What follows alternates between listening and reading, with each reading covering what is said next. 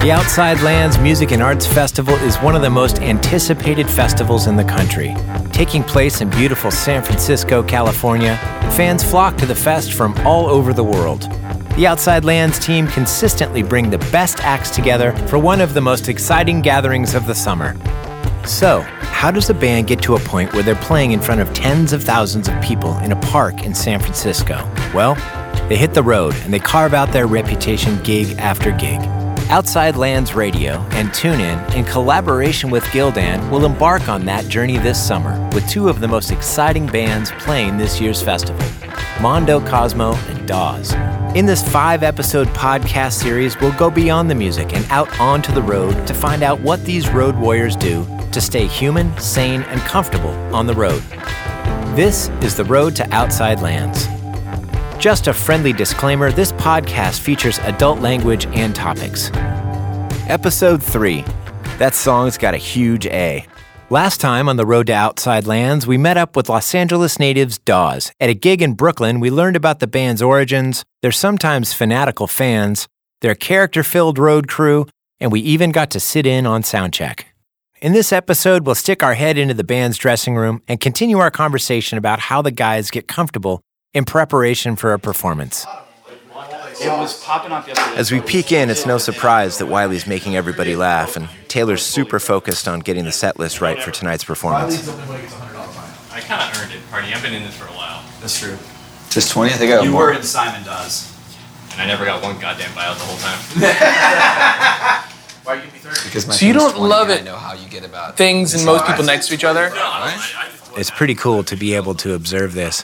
For a band like Dawes, making a set list isn't about copy and pasting last night's gig. These guys are really invested in making each performance special for the fans. Yeah, yeah. But it doesn't bother One's a D, and the other one's now a it's B, one- and the other one's got a huge A. I'm trying. I'm looking at like the Beacon set list, making sure it's not the same. And we ended the Beacon set list with Angle into "We're All Gonna Die," which was really fun last night. Yeah, but I just wonder if we want to do that, or if we want to do most people into "We're All Gonna like we normally do. Which do we do? That's all the speaking song. thing? We did Uh, uh, angle. Angle. Yeah, let's Maybe do the other most one. people? Yeah, sure. That's good too. That outro is good. All right, the guys finish up with the set list, and we all sit down and talk about how they get ready for a show.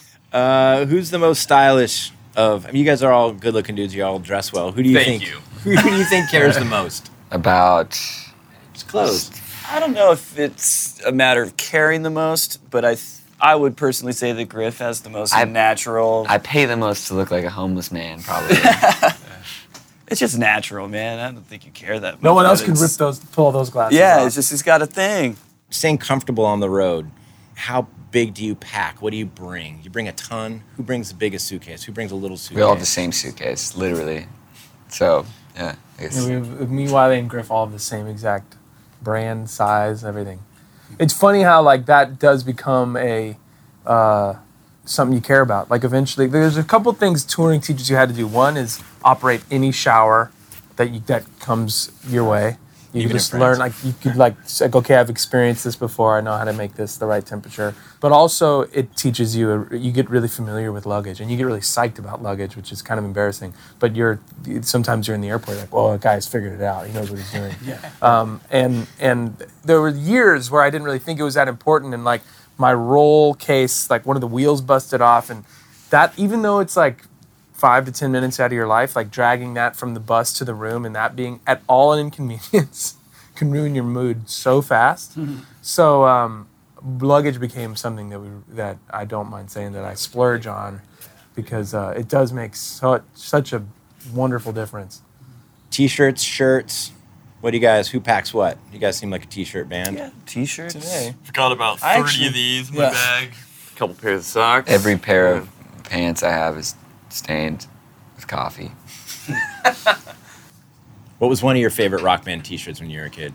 I had a great Weezer t-shirt. I had for a a really, long time. I had a good old Bob Marley shirt I used to wear all the time. It was my oh. dad's. There was a real c- old. He had a Kool and the Gang shirt that I oh, remember. Oh, that's right. I had a Bootsy Collins shirt that he actually signed, but I liked the shirt so much I kept wearing it, and then his signature faded off eventually. I was a I was like a kind of a What it's fat, for? I was kind of a fat little kid, so like I had this Van Halen shirt that was really really tight, and so I thought it made me look less fat. So I really like I wore that one a lot. All right, um, laundry. I mean, do you bring enough to get through a tour? Or do you guys? No, Uh, not enough clothes to get through a tour. on- Yeah. How long? I only own probably two pair of underwear. Yeah, two pairs of underwear. No, yeah. You inevitably have to do laundry on the road. Yeah, venues make that pretty easy. I get so there's so many things I like I, I have to bring just to get through a day that even when we go out for one-offs I end up with like two fucking l- luggage like two pieces of luggage and and like another bag for one day. All right, when you're on stage, do you make a decision about what you're wearing to stay comfortable? Like Griff, I guess that's most I do, important. yeah. yeah. For sure. Drumming yeah. so drumming hard. so physical. Yeah. Uh, some people do it in suits, which I think is Looks cool. admirable. but uh, yeah, it does look cool. Jay Bellerose will only do it. He'll only play drums in a suit because he's emulating all the drummers that he loved. So, so, so he told me. But I can't do that. It's just too. These guys are working me too hard. There's certain things I have to that, that we all have to think about. Like these shoes are a little too heavy to wear on stage, but I do it anyway because it has this sort of ridge. Because um, with other soles, like I was wearing these these like wingtips for a long time, and I would I think I fell a couple times. Um, but I would get close to falling almost every night because it would just I would I would run over to Wylie and just start sliding away. Um, so I have to be aware of the kind of shoes I wear so I don't fall. Um, and it's yeah, it's you you definitely do have to think about that stuff. But you also want to look good, you know. So Yeah, you gotta always got to look line. good. Great. Um, what's the Dawes rider like? Anything funny? Anything? Yeah, uh, it's insane. Yeah. is it embarrassing? Come on. Salmon jerky, Yeah, smoked, smoked oysters. Kimchi. kimchi, sardines, lots Kimchi of sardine sardines. combo. Yeah, that oh, that'll make you sick. Um, So much cashew butter. Yeah. We end up at, like every tour with all like, sorts of nut butters except peanut butter. It seems. Yeah. How we I think it. Fernet might be one of the more unique ones. Oh, Yeah. that's a good choice. Fancy pickles. that's that's Trevor's edition as of yesterday. And you bring some of that to make you feel like you're at home, right? Or to have something that's that you. That We, I think we generally all eat our first meal at the venue. Yeah. So I think it's the opposite. you Because your when I grocery shop at home, I It's a- feel like yeah, I end up just all coming back with the dogs, Dawes same rider. shit. Oh, Yeah. It's like I get granola and yogurt. But I will say when I, I since the first time I ever went on tour, if I'm ever at home and someone shows me a fucking thing of hummus, I'll I'll lose it. I, like, I but like if I'm on tour, I'll, I'll eat it. I eat so goddamn much of it. Yeah, I'm just like, I feel hummus, that- I feel that way dipping about random shit in hummus, and I'm just like, someone's like, "Have you tried the hummus?" I'm like, I'm, I hate you. Get out. Yeah, Uh, favorite beer? What's Dawes' favorite damn beer? I'm a Busch Light guy. I was I don't drink beer, but when I did, I liked Who's Victoria. Equis? Victoria is really good. Who's the, be- who's the beer snob? When I'm home, my favorite beer is it's like a it's like Kona Kona Brewing. Oh, sure, yeah. yeah, it's like a Hawaiian thing, and they have a oh, great bro. shot, bro, shots, man. I It's used like- to crush so many Coronas while I play. I thought it was like it was all, it was so satisfying, su- such a, a great thirst quencher. and that's when you can maintain kind of over Yeah. the course of a night. But Yeah, if, absolutely. you know, if you're gonna go and have a beer, like one beer with dinner, that's when I'll be more kind of like snooty about it, where it's just like, you know, like a craft brew, sort of amber, maybe What's the a, one that's gonna leave the weirdest taste in my mouth for the longest? Is tequila a real thing for Dawes, or is, is this a Yeah. song? Oh, yeah. Yeah. It's on our rider every night. Um, yeah. out of- In terms of hard alcohol, it's probably the number one. Silvers, reposados. What are you guys into? Uh, Blancos, yeah. Like, Cuervos. we get Patron every night, just because it's you can find it You can anywhere. get it Yeah. Anywhere, right, right. What's your favorite tequila?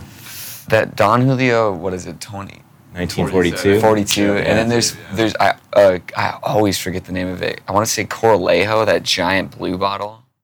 After the break, we talk about vocal harmonies, technical horror stories, and their favorite walkout music right before they take the stage. You're listening to the Road to Outside Lands podcast series. We're out on the road with Mondo, Cosmo, and Dawes this summer, learning how they focus on the basics to stay comfortable on tour. This podcast is made possible by Gildan. Just like Dawes fans, Gildan is passionate about music and staying comfortable. Upgrade your basics today at gildan.com. One of the most striking pieces of your band is the way that you guys write vocal harmonies and execute vocal harmonies. I mean, that's what caught me by the face on North Hills. I was like, wait, the writing's this good. It's a beautifully produced record, and holy shit, they can sing. And obviously, there's nothing better, I, I believe, in, Yeah. in the world than than harmonizing between siblings. It's a really special thing. Yeah. How do you guys prep for it every night? I mean, five nights in a row. Do you guys do you warm up? Do you sing together? I don't warm up, No. but I don't sing lead. I mean, it, uh, just singing Kinda one song every night is like more exhausting than playing drums for an hour for me. I don't know how he does it, but The warming up thing, different I don't. I don't know what's true and what's not. I'm sure there's like, I mean, there's so many schools of thought, but like, I was warming up for a while, and then we'd go on stage and we would do, um, we, you know, we would open with one of us, which is a hard song to sing, and I would, I would immediately feel like, man, I, I just feel like there's those, those, those 15 minutes of warming up just set me back 15 more minutes of being fresh. And then reading the the Bruce Springsteen book Born to Run and him talking about how he r- rarely warms up, if ever, before playing for four and a half hours.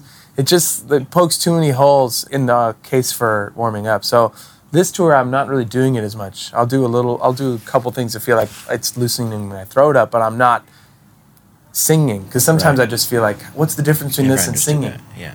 Right. The first I verse. sing a three-hour show as a warm-up. Yeah. You tune down half step for your voice sometimes. Yeah, one of us. I think it's more in my head than anything else. But um, I, I I've had that with like different songs throughout the years where like one will just will psych me out and like Sure. it's like it can be this poisonous thing where it'll it'll like infect me for the next Because six then you're months. thinking about chasing Yeah. it. and I can't Right. stop thinking about it. Right. It's a real sh- like shitty compulsion kind of thing. But I have had it with when my time comes. But I feel like I've learned how to overcome that. Right. Um, and I've had Well, that the crowd with- helps you sing that. yeah, yeah. I've had that with Right on Time. I've had that with several of the uh, yeah, all the high songs. But right now I'm I'm figuring out how to how to do one of us. Most recent technical horror story on stage. uh, well, that, last night was a, Last night and almost was a re, was was a mild mild version There of what was- happened to yeah, us that in was- New Orleans. so much worse. It was like, I, what the fuck happened? There's like a button on the tuner Which this shouldn't that- exist. that should not exist. That makes it say one thing but be another thing. you know what I mean? Like recalibrated to the wrong. So it was out of tune when we started the song, and then it two songs, and then One of them it was the song that we tuning it tuned down getting it for. in tune, but it just yeah. like was it was like in a different. I went key. through the three oh, God. basses. All were being tuned by other people, being retuned by me to the wrong tuning on my tuner. It was fucking insane. Yeah, and it would just wouldn't stop. oh my It was horrible. It was and it was our first time ever playing New Orleans Jazz Fest. It was the first Oh, song. Yeah. jeez. At Jazz Fest. It was gnarly. no less. Yeah. Oh my god. Yeah. It the fans like really embraced it and they were cool with us and People it, was, it ended up being fine but it was like That's we- like a we plane just felt crash like where it has to be do three things, and, Yeah. and your nervousness or anxiety around the Yeah. audience can't help. yeah Yeah. yeah, it was bad. It's never happened during a show, but on stage nonetheless, we've we've definitely blown up a few Leslie cabinets. Yeah. You know, Yeah? trying to do something, you know, kind of crafty with it, and it just smoke just starts pouring out.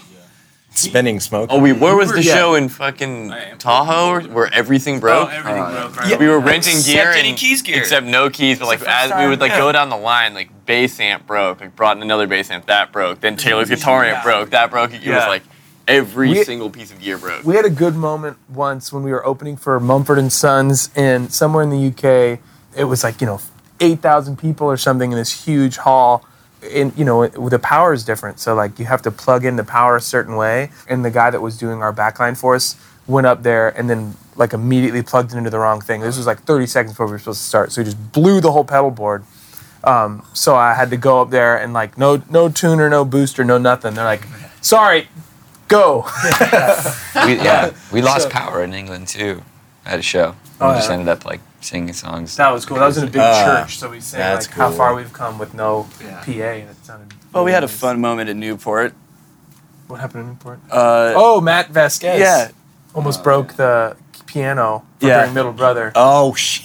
he gets, when he you know, caught he up on top of it. Yeah, he gets amped up. He tried to get on top of the CP70, which opens like you know, it, it will open. Right. And it just you know we avoided a catastrophe. But, but but- by that much. He's you know Yeah. lucky no one got hurt on that one. Vasquez climbs and jumps a Yeah. lot. Mr. Dynamite. And he's and he's so funny because he's like this sweet kid. Like when he does that, then he looks around like, "Oh, I'm sorry. I hope Am I I in didn't trouble? do too bad." All right, you've got five minutes before stage. What are you guys doing? Uh, do you guys have a ritual before a performance? Any hands in stuff? What are you guys doing? Five minutes before. I used to um, try to take it as easy as possible. There were shows where I would go from like reading on the bus straight to the stage, and sometimes that worked because I felt like excited to be around people again and excited to be like doing something. But I don't. I think in the long run that was a bad idea. I think it just I, it was hard shaking off the dust and getting involved. We're not we're not like one of those camaraderie bands of like getting in a huddle and looking each other in the Who eyes. Who are we? Dawes. What do we do? Rock. Who chooses walkout music? Lee composed. Yeah, Lee composed the current stuff. Yeah, just Just something a little thing you Just threw a together. thing I threw together. No big deal, but it is Um, awesome. and it rocks. You know, before that, I think Taylor would choose some, and we'd all have some input on it. Probably. We had we had uh, East St. Louis Toodle-Oo by Steely the Steely Yeah, Dan I version. loved that. for Yeah, a second. yeah, yeah. We had but uh, not. the yeah, not as good. It's not as good as what we have now. We had the soundtrack, this this theme song from this really cool movie called Paprika, where there's this scene where these these characters are having this sort of like demon dream that's going throughout all their heads while they sleep, and it's this really cool. Uh, like haunting theme song. That was Um, the. Yeah, it's really cool. We do use it as our kind of opportunity, I think, to pay tribute to artists that have died recently too. I mean, Oh, like yeah. a sort of a Oh, yeah. an Berry. honorarium. We did Chuck. Berry. We did we did Prince. We did. Yes, the Prince one. Yeah, that was. Yeah, that was that was heavy. Yeah, that was just to We give a did. nice little nod. We didn't do that with Bowie, but we did all the young dudes in our encore. That's cool. Okay, we thank the guys for their time and let them get ready for the show and make our way to the side of the stage to watch them What are play. we faced with immediately? Immediate, immediate, immediate,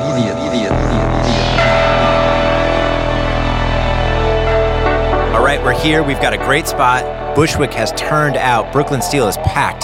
The guys are getting ready to come out.